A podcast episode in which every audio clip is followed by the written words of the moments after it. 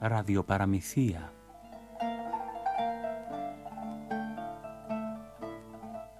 Επιμέλεια παραγωγή Σοφία Χατζή.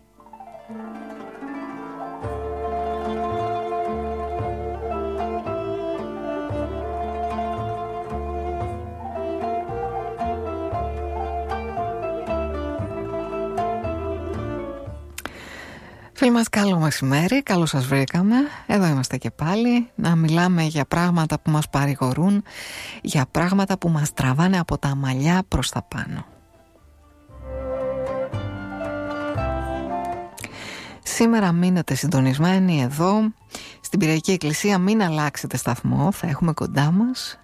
Θα συζητήσουμε με τον πατέρα Χαράλαμπο Παπαδόπουλο Ή πατέρα Λίβιο όπως οι περισσότεροι το ξέρουμε.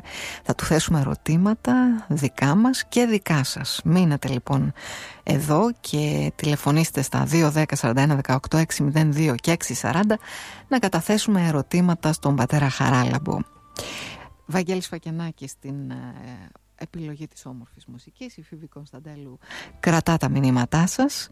Ένα πολύ ξεχωριστό βιβλίο της Άννας Ιακώβου που κυκλοφορεί με ένα ακουστικό CD διάρκειας σχεδόν μίας ώρας είναι το βιβλίο της Άννας Ιακώβου «Το κλειδί» Αναφέρεται στον ξεριζωμό από τη Σμύρνη και είναι πολύ καλογραμμένο σε μουσική Στέφανου Βορμπαράκη. Ε, εικονογράφηση της Εύας Καραντινού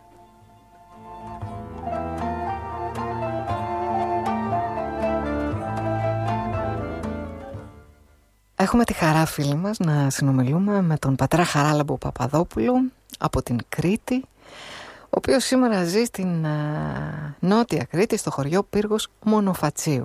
Εφημέριος στην ενορία Αγίας Ειρήνης Πύργου. Είναι έγκαμος, έχει τρία παιδιά και είναι πολυγραφότατος. Ε, πατέρα Χαράλαμπε ευχαριστούμε μέσα από την καρδιά μας που δεχτήκατε να μιλήσετε στην Πυριακή Εκκλησία που συνήθως μας στέλνετε ηχητικό υλικό γιατί δεν σας πολύ βρίσκουμε αλλά τώρα έχουμε τη χαρά να έχουμε χρόνο να μιλήσουμε μαζί. Και εγώ χαίρομαι που για ακόμη μια φορά είμαι κοντά σας και μάλιστα αυτή τη φορά έτσι όχι μέσα από κάποιο ηχητικό όπως είπατε υλικό αλλά ζωντανά είμαστε διαζώσει σε μια επικοινωνία. Έτσι για να βάλουμε εδώ τα ερωτήματά μας και τα ερωτήματα των ακροατών που έχουν σημασία. Θα θέλαμε να ε, ξεκινήσουμε ε, να, ρωτώντας πώς ξεκινάτε να γράφετε ένα βιβλίο. Δηλαδή έχετε γράψει κάποια πράγματα και όταν κάθεστε να γράψετε ε, και λέτε τώρα θα γράψω για την εμπιστοσύνη πούμε, πώς έρχεται αυτό από την ανάγκη ίσως του ποιμνίου σας από προσωπικές ανάγκες πώς έρχεται; Ναι, θα έλεγα ότι ε, περισσότερο από μία ανάγκη εσωτερική ε, η οποία όμως αυτή η ανάγκη η εσωτερική αντανακλάται και στα πρόσωπα των ανθρώπων με τους οποίους καθημερινά έρχομαι σε επαφή. Ακούω τις εξομολογήσεις τους, ακούω τους καημούς τους, τα βάσανά τους, τις ανησυχίες τους ε, οι οποίες πολλές φορές είναι πολύ εσωτερικά μέσα ε, στη ζωή τους και γίνονται λόγος, γίνονται αιτήματα, γίνονται ερωτήματα στη συνάντηση μαζί μου. Οπότε όλο αυτό, δηλαδή τόσο τα εσωτερικά δικά μου θέματα που καίνε την καρδιά μου αλλά και τα των, των ανθρώπων, του ποιμνίου ας πούμε, ε, έρχεται σε μία επαφή και όλο αυτό βγάζει κάτι στο τέλος. Δηλαδή έρχεται σιγά σιγά τα ερωτήματα και μας βρίσκουν ας πούμε. Ε. Έτσι. Πραγματικά έτσι γίνεται. Αυτό φαίνεται όταν διαβάζει κανείς ε, τα βιβλία σας.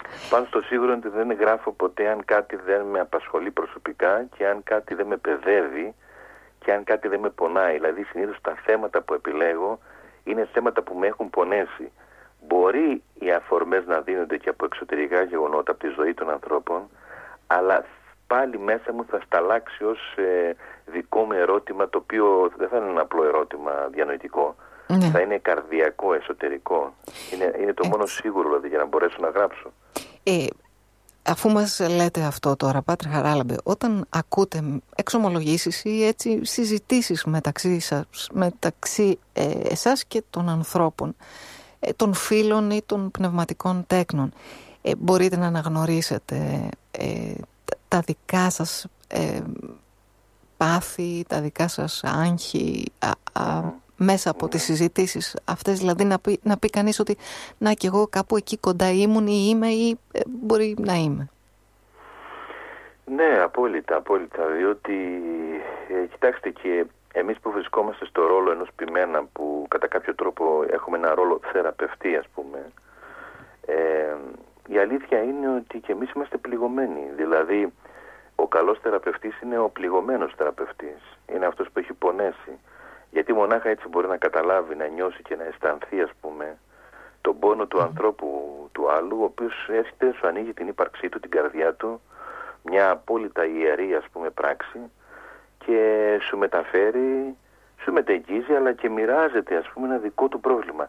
Εκείνη τη στιγμή ως άνθρωπος πολλές φορές θα ταυτιστείς, πολλές φορές θα καθρεφτιστείς, πολλές φορές θα συναισθανθείς, θα καταλάβεις ας πούμε και θα νιώσεις τον άλλο άνθρωπο που και αυτός παλεύει, που και αυτός αγωνίζεται, που και αυτός πέφτει, που και αυτός σηκώνεται και είναι πάνω κάτω, ξέρετε οι ζωές των ανθρώπων πάνω κάτω είναι οι ίδιες, δηλαδή ε, υπάρχουν κοινά θέματα υπαρξιακά, ε, η αγάπη, ο έρωτας, ο πόνος, ο θάνατος, η ζωή, ο Θεός, η αγωνία του θανάτου, όλα αυτά είναι κοινά στη ζωή των ανθρώπων, ε, τα οποία βέβαια στην καθημερινότητά μας παίρνουν ίσως διαφορετικές εκφάσεις και εκφράσεις, αλλά η ρίζα, η βάση είναι κοινή για όλους τους ανθρώπους.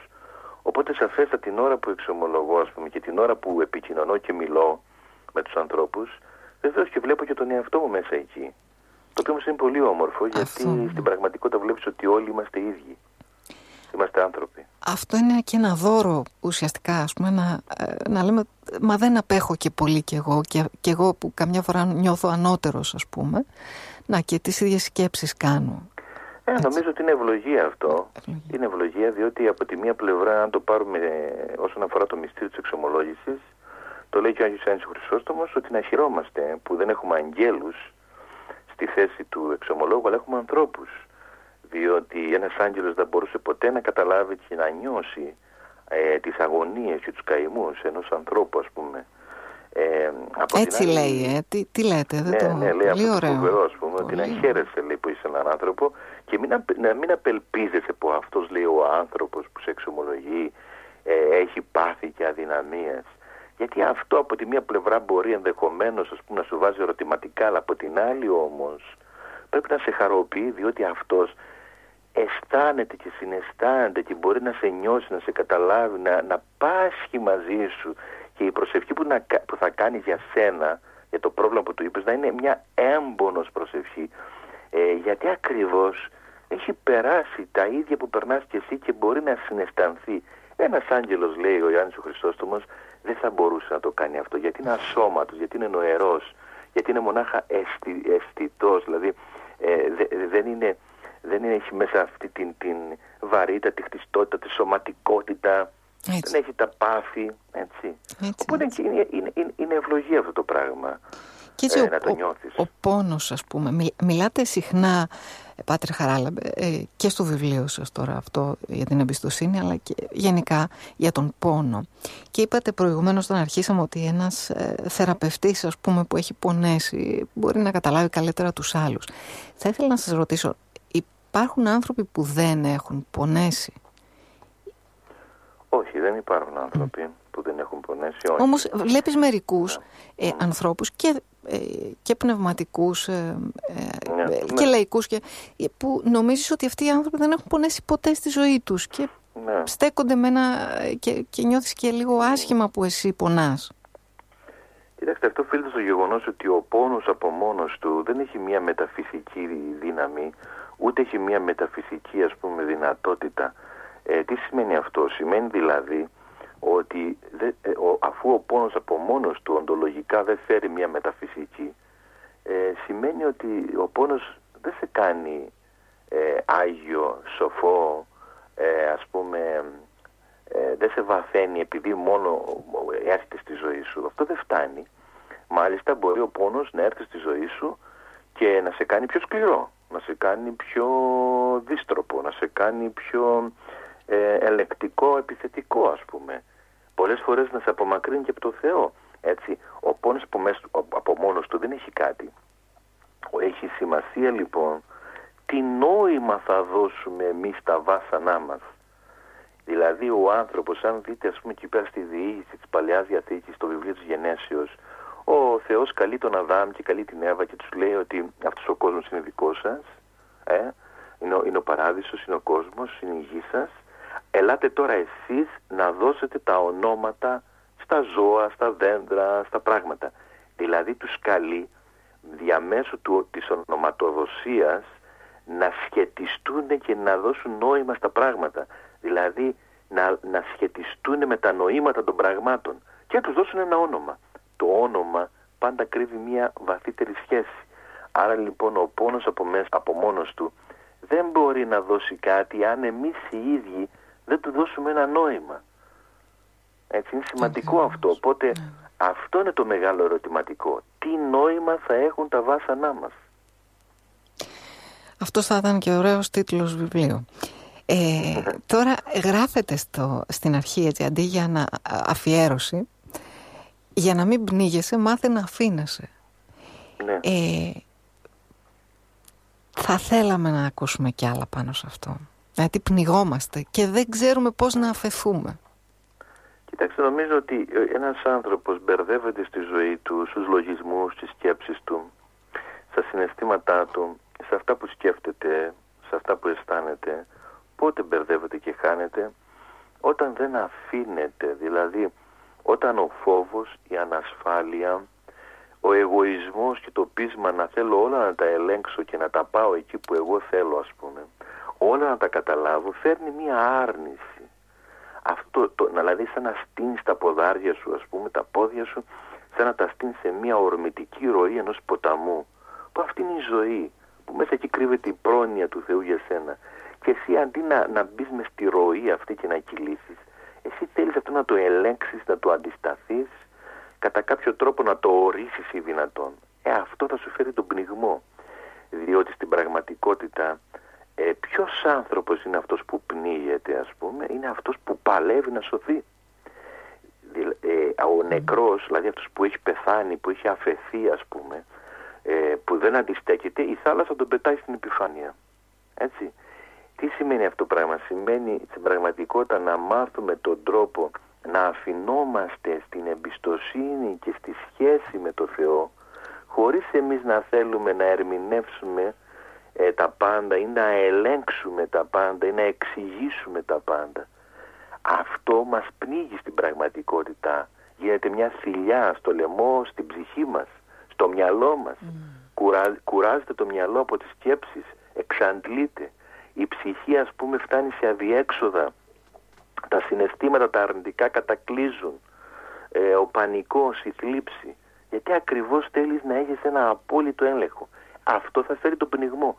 Αν αφαιθείς όμως τη ροή των πραγμάτων και στην πρόνοια του Θεού και πεις ότι κάποιος κάτι ξέρει παραπάνω από μένα, τότε θα, θα δούμε ότι αυτομάτως ας πούμε ε, θα αρχίσουν να αραίουν τα πράγματα στο νου, στις σκέψεις, στο λογισμούς μας, ε, στην καρδιά μας με έναν πολύ όμορφο και φυσιολογικό τρόπο. Αυτό είναι και το θαυμαστό ας πούμε έτσι, αυτό είναι το θαυμαστό.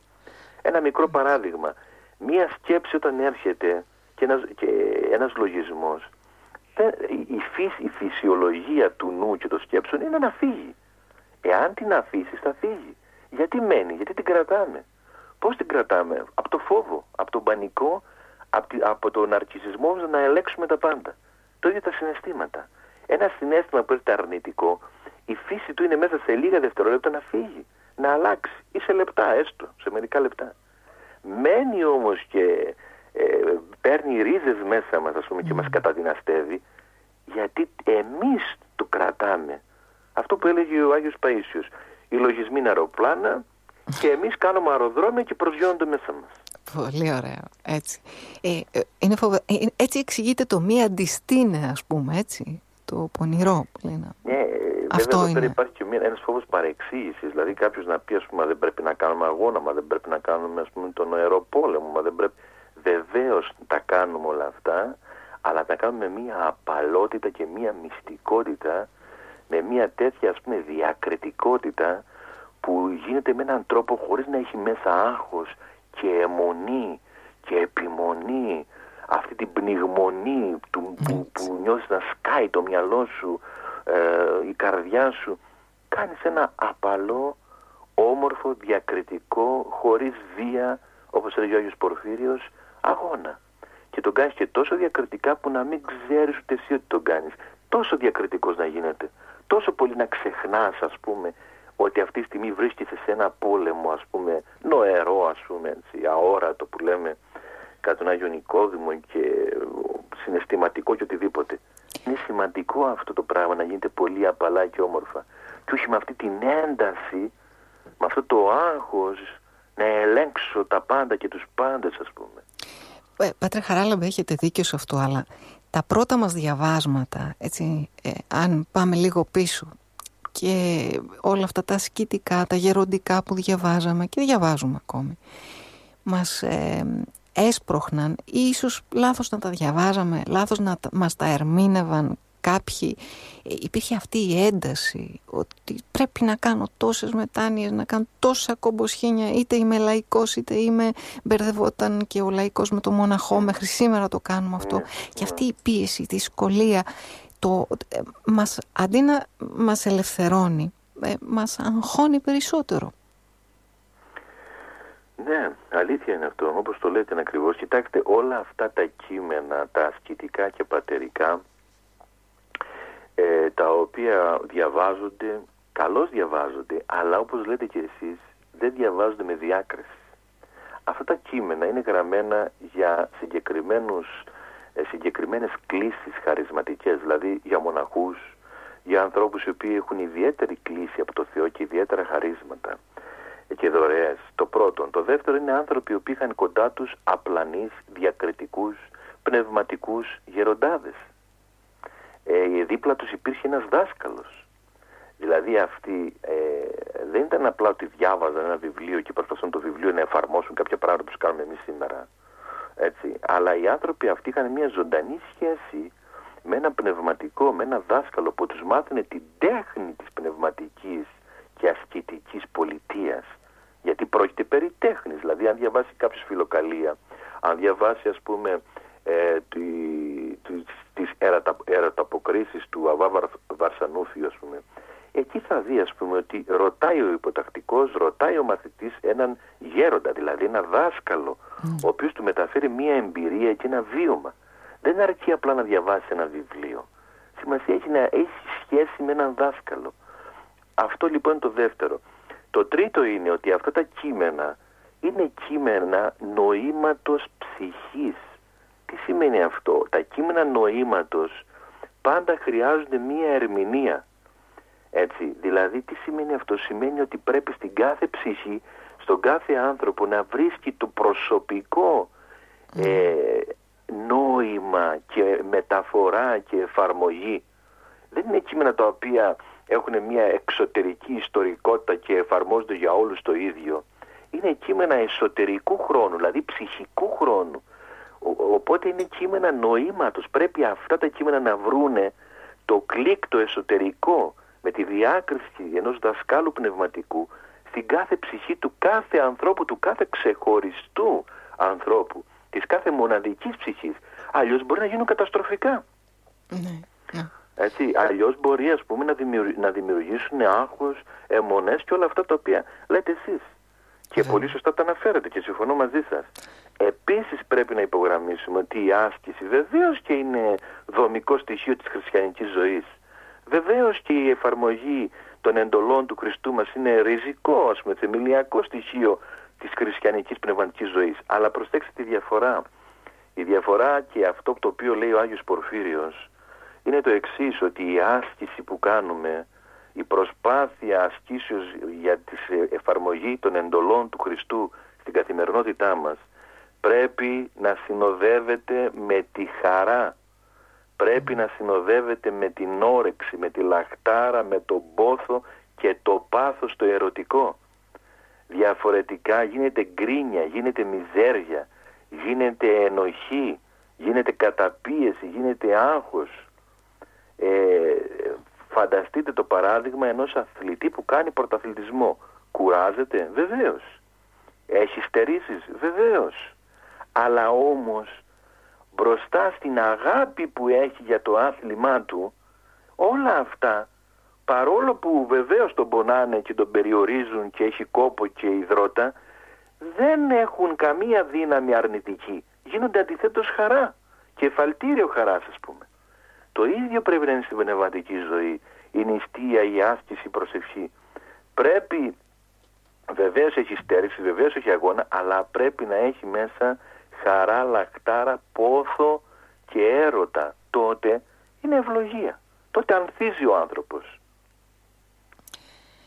Έτσι, ναι, έτσι λίγο ξεκαθαρίζει το τοπίο ε, μέσα με αυτή τη χαρά που λέτε και αναφέρεστε πολύ συχνά στον Άγιο Πορφύριο, Πάτρε Χαράλαμπε. Ε, ναι, ναι. Πρέπει να σας έχει ε, ε, έχω μια υπάρξει δάσκαλος. Έτσι, ναι. ναι. έχω μια ιδιαίτερη σχέση μαζί Τον του. Τον γνωρίσατε. Από αυτό, ε, δυστυχώς σωματικά και ιστορικά. Όπως και εμείς όχι. όχι ναι. Αλλά με κάποιους άλλους τρόπους που επιτρέπει ο Θεός. Παρά τα αυτά όμως, ο, ο, ακόμη δηλαδή και ο λόγος του Αγίου Πορφυρίου έχει κάτι το ιδιαίτερο και μοναδικό. Γιατί ο Άγιος Πορφύριος μα, χωρίς να καταργεί, θα το πω άλλη μια φορά για προς αποφυγή παρεξηγήσεων χωρίς να καταργεί την ασκητική οδό της βίας ας πούμε, των βιαστών ας πούμε, του ουρανού και όλα αυτά χωρίς να το καταργεί μιλάει όμως και για μία άλλη οδό η οποία την ονομάζει ο ίδιος προσωπικά ως ανέμαχτη οδό. Και αυτή είναι μία οδός η οποία δεν ζουμάρει και δεν ασχολείται κυρίως με το κακό, την αμαρτία, τα πάθη, το πόσο κακοί είμαστε και όλα αυτά, αλλά ασχολείται κυρίως με το φως, με το Χριστό. Γι' αυτό και ο Άγιος Πορφύριος έλεγε ότι μην ασχολείστε με τα πάθη και τις αμαρτίες σας. Έγινε, ξομολογηθείτε και ξεχάστε τι. Γυρίστε προς τον Χριστό. Έκανες ένα λάθος, μην ασχολείσαι γιατί το έκανα, πώς το έκανα, γιατί συνέβη, πόσο άχρηστος είμαι, πόσο κακός είμαι; Μη γεμίζεις λέει ενοχές, μη γεμίζεις φόβους, μη γεμίζεις ανασφάλειες. Αυτό είναι λέει σκοτάδι. Άμα ασχολείσαι με το σκοτάδι θα σε καταπιεί το σκοτάδι. Ε, θα δημιουργήσει χειρότερη αρνητικότητα.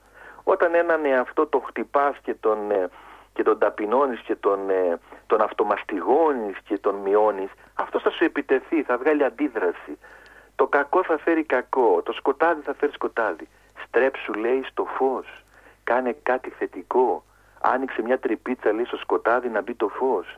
Πήγαινε στο Χριστό, πες την ευχή του Κύριε Ιησού Χριστέ ελεησόν με. Πες μια παράκληση, άναψε λιβάνι, το καντήλι σου. Μίλα με έναν άνθρωπο, βγες έξω, περπάτησε. Κάνε κάτι όμορφο, κάτι δημιουργικό, κάτι να σου αρέσει. Αυτό λέει θα μαλακώσει, θα φέρει φως και θα φύγει το σκοτάδι. Και κάποια στιγμή λέει δεν θα ξέρεις γιατί έφυγε το πάθος. Θα το έχεις ξεχάσει το πάθος σου κάποια στιγμή γιατί θα έχει έρθει ο Χριστός μέσα σου. Α, αυτό ήταν πολύ σημαντικό σε μια εποχή, Πάτερ Χαράλαμπε, που όλοι διαβάζαμε ε, ότι πρέπει από το πρωί μέχρι το βράδυ να κλαις για τις αμαρτίες σου. Δηλαδή να θυμάσαι συνέχεια τα λάθη σου και τις αμαρτίες που έχεις κάνει. Έτσι, και εδώ έρχεται μια άλλη οπτική. Κοιτάξτε, κοιτάξτε, και αυτό είναι σωστό. Και αυτό είναι σωστό να κλαις για τις αμαρτίες σου. Και αυτό είναι σωστό να Ναι, αλλά άμα μπερδευτείς και, αλλά... και... αυτό, αυτό είναι το θέμα, ότι εμείς έχουμε κάνει μια παρανόηση πάνω στα κείμενα αυτά τα πατερικά. Διότι εμείς κλαίμε με έναν ψυχολογισμό, κλαίμε με μια ενοχικότητα, κλαίμε στην πραγματικότητα με μια ενοχικότητα που φανερώνει ότι τα δάκρυα αυτά δεν είναι δάκρυα μετανοίας, είναι δάκρυα απελπισίας είναι δάκρυα απογοητευμένου ανθρώπου, είναι, είναι δάκρυα απογοητευμένου ανθρώπου από τον εγωισμό του. Δηλαδή είναι ένας τρίνος εγωισμού. Θυχτήκαμε εγώ. Έτσι, ναι. ναι, ναι, δηλαδή είναι πώς εγώ αυτός ο υπέροχος που νόμιζα ότι είμαι και ο φανταστικός έκανα αυτό το λάθος. Πώς ας πούμε εγώ που πίστευα ότι είμαι δεν ξέρω τι έπεσα. Έτσι, ενώ η μετάνοια και τα δάκρυα της μετανοίας είναι λυτρωτικά, είναι καθαρτικά δεν έχουν ενοχές, δεν έχουν μέσα φόβο, γλυκαίνουν την ψυχή, σαν το μέλι τρέχουν μέσα στην ψυχή, δροσίζουν την ύπαρξη. Ο άνθρωπος ο πνευματικός, ο οποίος έχει πραγματική μετάνοια, την οποία ο Θεός τη χαρίζει, να το ξέρουμε και αυτό, δεν είναι δικό μας κατόρθωμα, Έτσι. Ναι. Ο Θεός τη χαρίζει αυτή τη μετάνοια όταν δει ότι εμείς έχουμε τη διάθεση και την πρόθεση την καλή. Έτσι. Ε, αυτή η μετάνοια έχει μέσα χαρά. Μπορεί να κλαις γιατί έχεις αμαρτίες αλλά συγχρόνως χαίρεσαι γιατί υπάρχει κάποιος που σε αγαπάει παρόλο που εσύ στα μαύρο στα χάλια.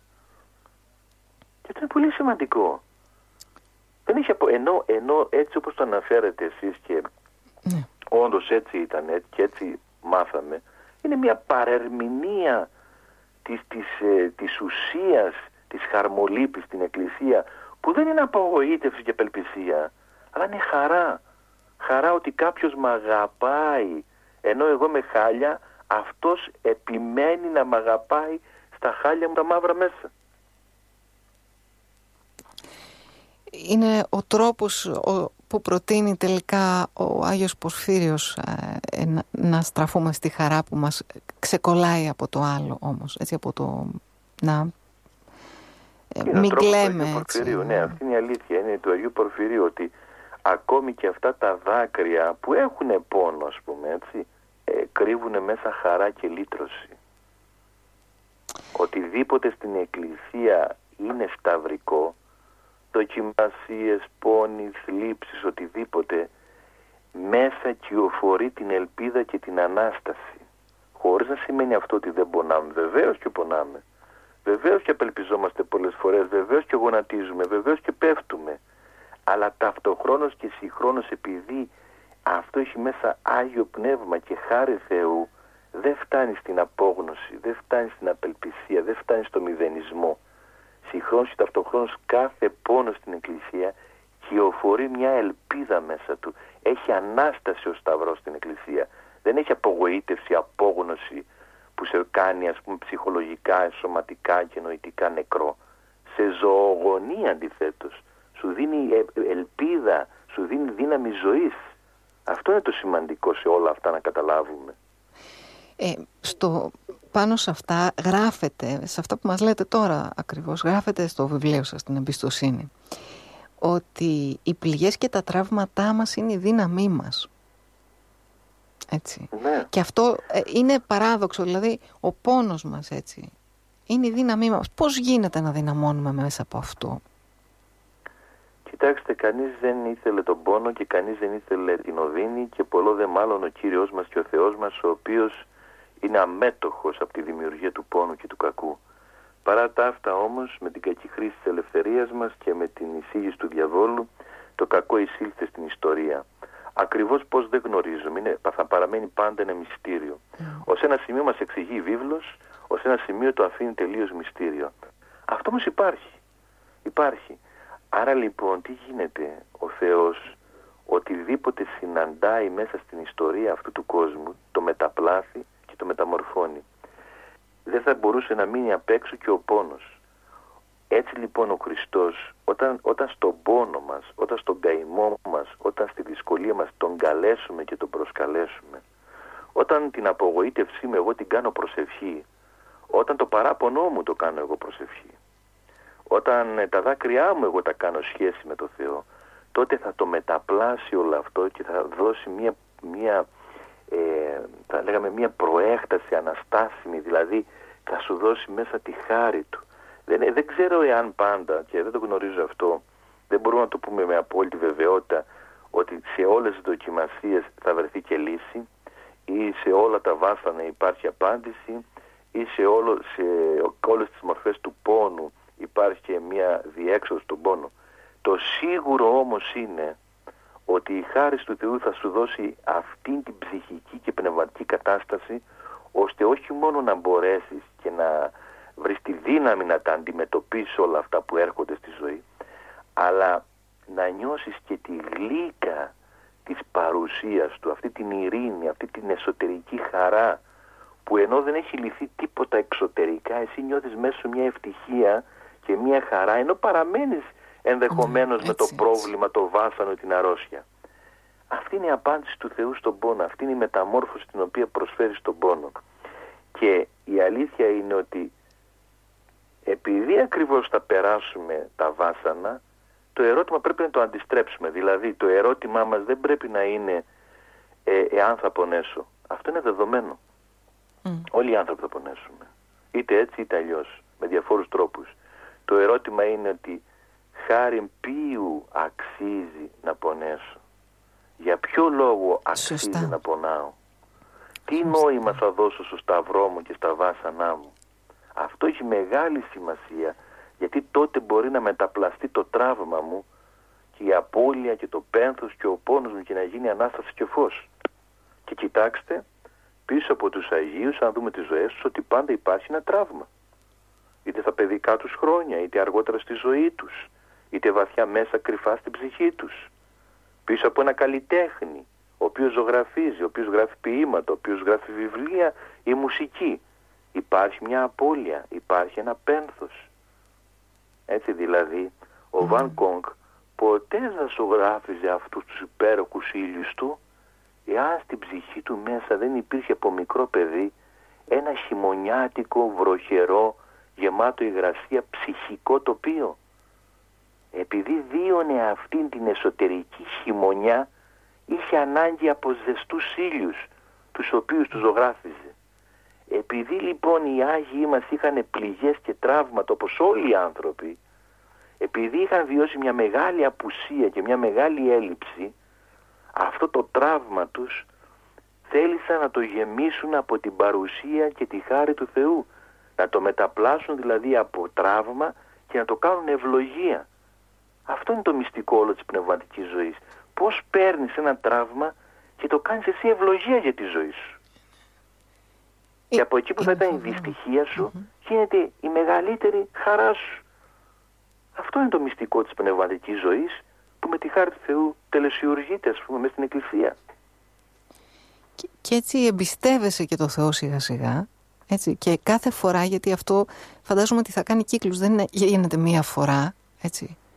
Ε, Όχι, σαφέστατα, σαφέστατα. Θα πέσουμε πολλές φορές και θα ακυρωθούμε και θα ματαιωθούμε πολλές φορές. Δηλαδή φαντάζομαι ότι και οι Άγιοι κάτι τέτοιο θα είχαν. Ακριβώς. Και οι Άγιοι, άμα διαβάσουμε τα συναξάρια τους, και το γεροντικό και το λαυσαϊκό και το ευεργετινό θα δούμε ότι πολλές φορές έπεσαν και αμαρτήματα έκαναν και λάθη έκαναν και στιγμές απιστίας είχαν ή ολιγοπιστίας ε, και δάκρυσαν και θλίψη αισθάνθηκαν και μελαγχολία αισθάνθηκαν δεν πρέπει να εξοραίζουμε και να εξειδικεύουμε ή να δημιουργούμε φαντασιακά πρότυπα γύρω από τους Αγίους ήταν άνθρωποι άνθρωποι. Ναι, ναι, ξέρετε, ακούμε πολλές φορές, μα, ήταν Άγιος, άρα είχε δίκιο σε όλα και μπορεί να έχει πει, ας πούμε, κάτι που να μην είναι απαραίτητα και αυτό, σωστό. Και αυτό που λέτε ναι. ισχύει. Και λάθη έχουν κάνει. Και λάθη έχουν κάνει. Ισχύει και αυτό που λέτε, ας πούμε. Έτσι, βεβαίως έχουν κάνει και λάθη. Θυμάμαι τώρα, ας πούμε, ο, ο Μέγας Βασίλειος στην εξαήμερό του, ας πούμε, αυτό το συγκλονιστικό έργο, το συγκλονιστικό σύγγραμμά του, σε ένα σημείο λέει ότι η γη είναι επίπεδη. Την εποχή εκείνη αυτό ήξεραν. Αυτή ήταν η γνώση της εποχής. Μα ο Άγιος... Ναι, λέει το Άγιο Πνεύμα λέει, δεν τον είχε ε, ε, ενημερώσει γι' αυτό. Το Άγιο Πνεύμα δεν σε κάνει επιστήμονα. Δεν σου αυξάνει τη γνωσιολογία σου. Δεν σου αυξάνει τις γνώσεις ως, και δεν σε κάνει μια βιβλιοθήκη με αποθηκευμένη και συσσωρευμένη πληροφορία γνώσεων. Το Άγιο Πνεύμα σε κάνει Άγιο. Το Άγιο Πνεύμα σου μεταβάλλει την καρδιά το νου, την ψυχή. Το Άγιο Πνεύμα σου δίνει ποιότητες ζωής, όχι γνώσεις. Σου δίνει ποιότητες, δηλαδή χαρά, ειρήνη, μακροθυμία, Χριστότης, αγαθοσύνη, πίστη, πραότης. Οι Άγιοι δεν κρατάνε τα μυστικά του σύμπαντος ή των γνώσεων. Αυτά μπορούμε να τα βρούμε και σε έναν φιλόσοφο. Αυτά μπορούμε να τα βρούμε και σε ένα επιστήμονα. Οι Άγιοι κρατούν το μυστικό της αγιότητος όταν πλησιάζω ένα Άγιο δεν πάω για να πάρω επιστημονικές γνώσεις ή να απαντήσει στα ερωτήματα του μυαλού μου. Στον Άγιο τον πλησιάζω για να μου πει το μυστικό πώς το σκοτάδι γίνεται φως, πώς η αμαρτία γίνεται αρετή, πώς η κόλαση αρχίζει να μυρίζει παράδεισο, πώς γίνεται ένας άνθρωπος φθαρτός να γίνεται αθάνατος, αυτό είναι το σημαντικό που κρύβουν οι Άγιοι στην τέχνη της ζωής τους και στην πολιτεία της ψυχής τους. Αυτό που λέτε ε, θα έπρεπε να είναι ο λόγος που πλησιάζουμε τους Αγίους αλλά συνήθως δεν το κάνουμε έτσι να, λέμε και, να τα λέμε και αυτά. Άγιο ποτέ δεν πάμε να πάρουμε απαντήσεις. Πάμε να ζητήσουμε την προσευχή του. Πάμε να ζητήσουμε τη μεσητεία του την παρησία του. Δεν πάμε να λύσουμε τα ερωτήματα του μυαλού μας αλλά τις αγωνίες της ψυχής μας. Ακριβώς. Ε, Γράφεται για τον Γερόντα Σοφρόνιο, Πάτερ Χαράλαμπε του Έσεξ, ε, που λέει ναι. ότι η ναι. σχέση με το Θεό είναι μοναδική, δεν επαναλαμβάνεται. Πώς να το... θα θέλαμε λίγο να το ακούσουμε περισσότερο αυτό. Κοιτάξτε, από την Ορθόδοξη Εκκλησία και τους πατέρες μας στην βίβλο ξέρουμε πολύ καλά ότι ο Θεός είναι πρόσωπο. Ότι ο Θεός κινείται με αγάπη και ελευθερία. Ότι στον Θεό αρέσει η ποικιλότητα και η ποικιλομορφία ότι στο Θεό δεν αρέσει να επαναλαμβάνεται. Επαναλήψιμος και βαρετός είναι μόνο ο διάβολος. Το Άγιο Πνεύμα είναι το πνεύμα το οποίο χαριτώνει, ευλογεί, ανανεώνει, ανακαινίζει. Είναι το πνεύμα εκείνο το οποίο του αρέσει η ποικιλομορφία, ε, η, η ποικιλότητα, η σύνθεση και η αρμονία μέσα από τη διαφορετικότητα, όχι μέσα από την επανάληψη της ομοιότητας. Οπότε όταν ο, όταν ο Θεός δημιουργεί έναν άνθρωπο ας πούμε, και τον φέρνει στον κόσμο και την ιστορία, στο χώρο και στο χρόνο μέσα, αυτός ο άνθρωπος είναι απολύτως μοναδικός. Και ο Θεός συνάπτει μαζί του απόλυτα μοναδική σχέση, η οποία δεν είναι επαναλήψιμη. Δηλαδή, εμείς δεν μπορούμε να επαναλάβουμε τη σχέση που είχε ο Άγιος Πορφύριος με τον Χριστό.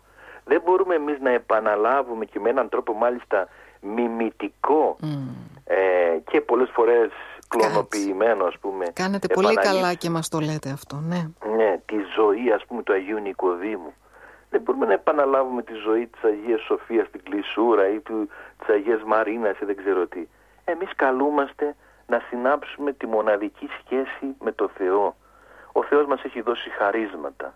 Η φύση μας έχει, η χτιστότητα της φύσης μας μας έχει πρικήσει και με ελαττώματα οι γονείς μας, οι προγονείς μας, η φύση, το περιβάλλον, η κοινωνία.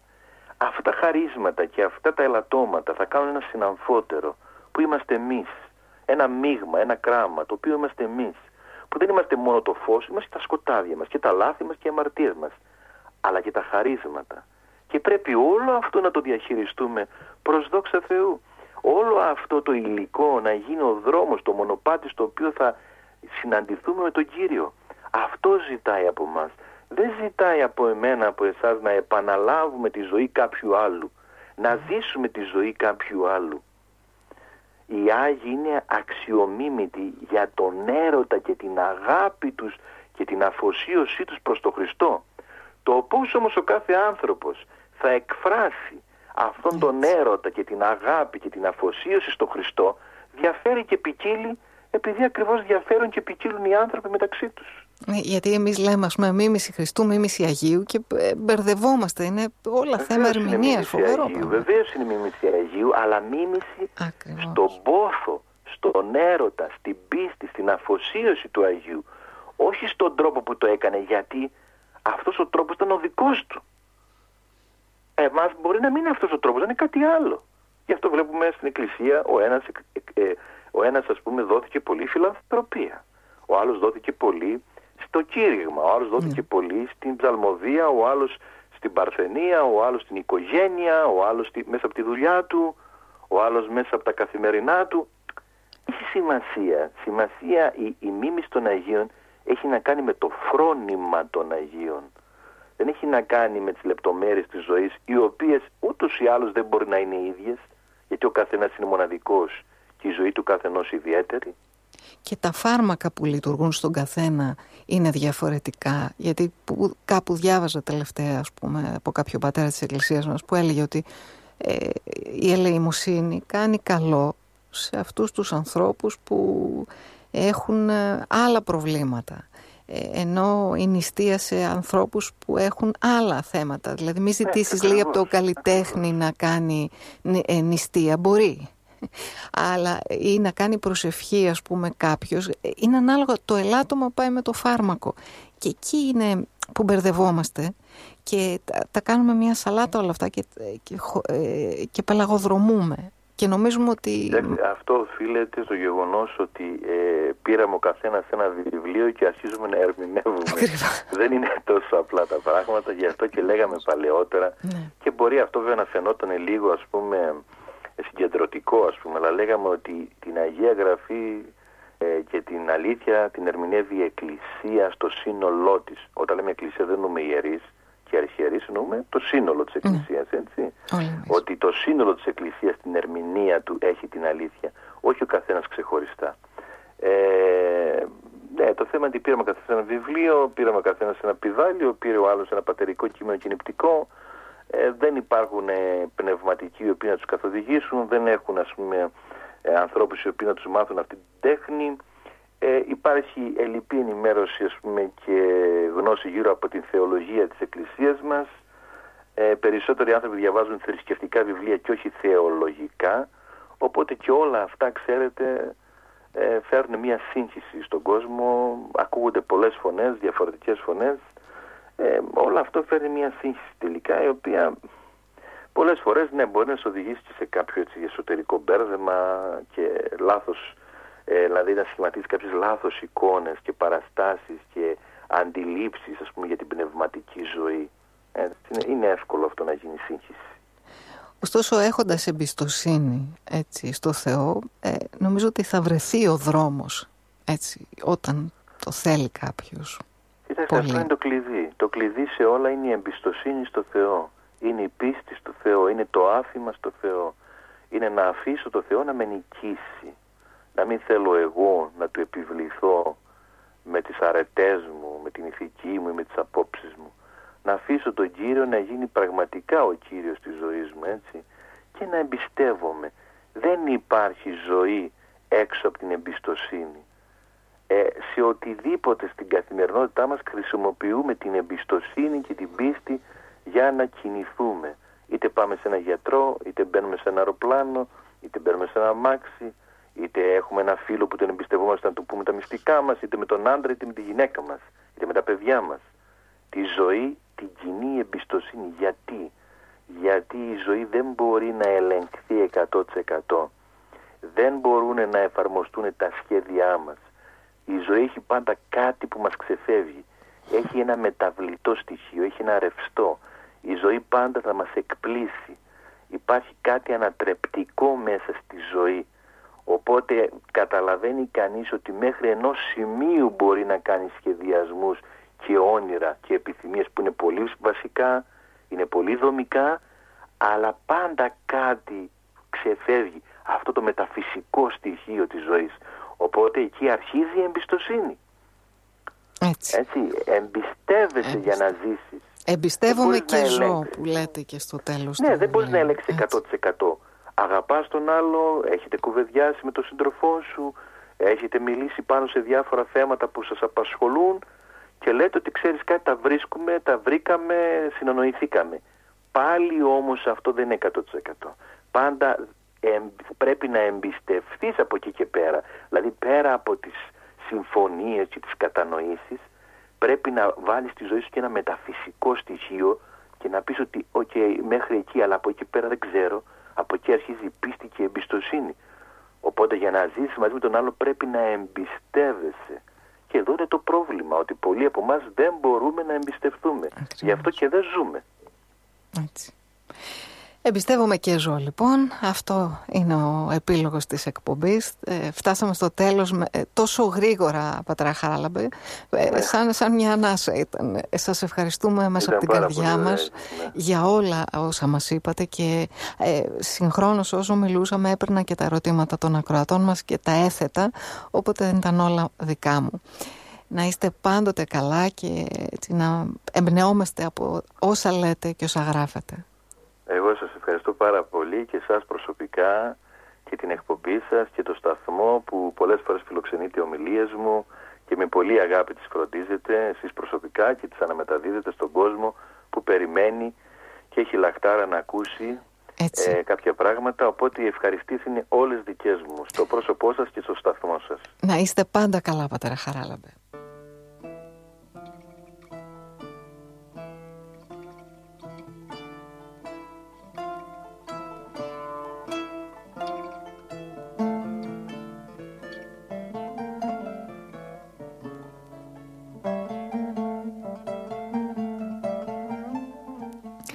Ήταν ο Πατήρ Χαράλαμπος Παπαδόπουλος, Πατήρ Λίβιος από την Νότια Κρήτη. Τον ευχαριστούμε πάρα πολύ για όσα μας είπε. Για εκεί που μας πήγε και εκεί που μας ταξίδεψε. Ευχαριστούμε όλους εσάς για τα πάρα πολλά μηνύματα και τηλεφωνήματά σας από όλη την Ελλάδα, από το εξωτερικό. Να είστε πάντα καλά. Τα μεταφέρουμε στον Πατέρα Χαράλαμπο και χαίρεται πραγματικά γιατί είναι ένας άνθρωπος χαράς. Κλείνοντας ο χρόνος ε, δεν περισσεύει για τίποτε άλλο προτείνουμε το βιβλίο «Εκεί θα δεις όλον τον παράδεισο» του πατρός Διονυσίου Ταμπάκη που εξιστορεί τις ιστορίες γυναικών που βρέθηκαν στο δίλημα να κρατήσουν το παιδί τους μετά από μια προσδόκητη εγκυμοσύνη ή να κάνουν άμβλωση. Χαριτωμένα στιγμιότυπα, έτσι όπως μόνο ο πατήρ Διονύσιος Ταμπάκης το κάνει από τις εκδόσεις Θύρα. Φίλοι μας να είστε όλοι καλά, γεια σας. Ραδιοπαραμυθία. Επιμέλεια παραγωγή Σοφία Χατζή